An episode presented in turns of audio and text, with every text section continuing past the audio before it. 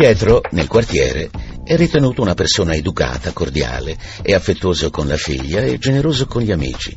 Si guadagna da vivere in modo onesto con un piccolo negozio di toletta per cani. Allo stesso tempo, però, alla Magliana serpeggia la convinzione che il canaro, come lo chiamano, sia un po' troppo disinvolto nel suo tenere il piede in due staffe.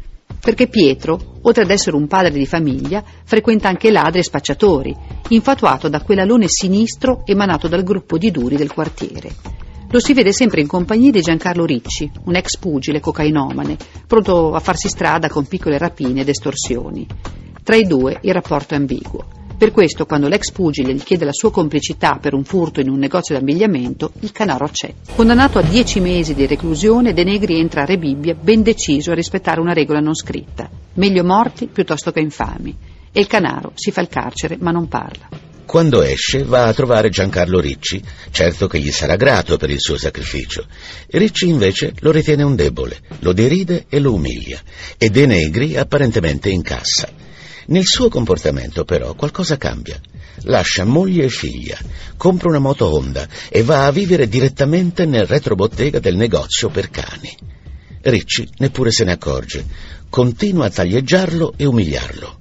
Il piano di De Negri scatta nel primo pomeriggio di giovedì 18 febbraio 1988. Ricci va a trovare il canaro nella sua casa bottega.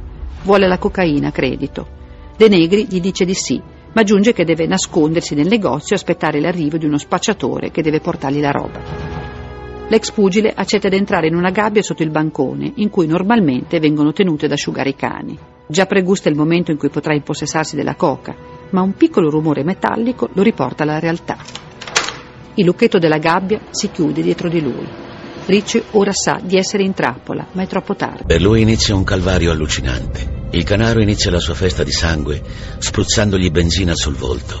Poi gli lancia un fiammifero acceso per ustionare. Tramortito, viene trascinato fuori dalla gabbia e legato mani e piedi ai ganci utilizzati per tenere bloccati i cani durante la tosatura. Quando rinviene, Ricci vede le sue dita in mezzo a una cesoia. Canaro gliele taglia una ad una, poi le mette in fila sul bancone, per fargliele guardare. L'uomo gronda sangue, ma De Negri provvede a cauterizzare le ferite. Per Ricci non è ancora giunta l'ora di morire, c'è altro in serbo per lui. La violenza, la mattanza quale strumento di rivalsa, di rispetto anche della malavita locale e della gente del quartiere. Il cadavere di Ricci viene ritrovato quasi subito dietro la Portuense. Lo scopre il giorno dopo un allevatore che tutte le mattine porta i suoi cavalli in quella zona. La polizia scientifica riesce a identificare quel cadavere così orrendamente deturpato, ma sull'identità dell'assassino brancola nel buio. Alla Magliana invece sono pronti ad attribuire la morte di Ricci a un regolamento di conti tra lui e la malavita siciliana, che in quella zona lotta per il controllo del territorio.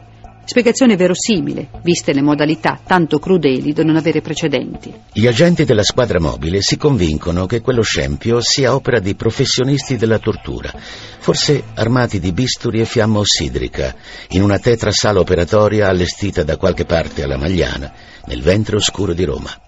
Ma la polizia va oltre le ipotesi teoriche e comincia a setacciare l'ambiente di spacciatori, drogati e piccoli criminali che era familiare a Giancarlo Ricci e fermano 85 persone.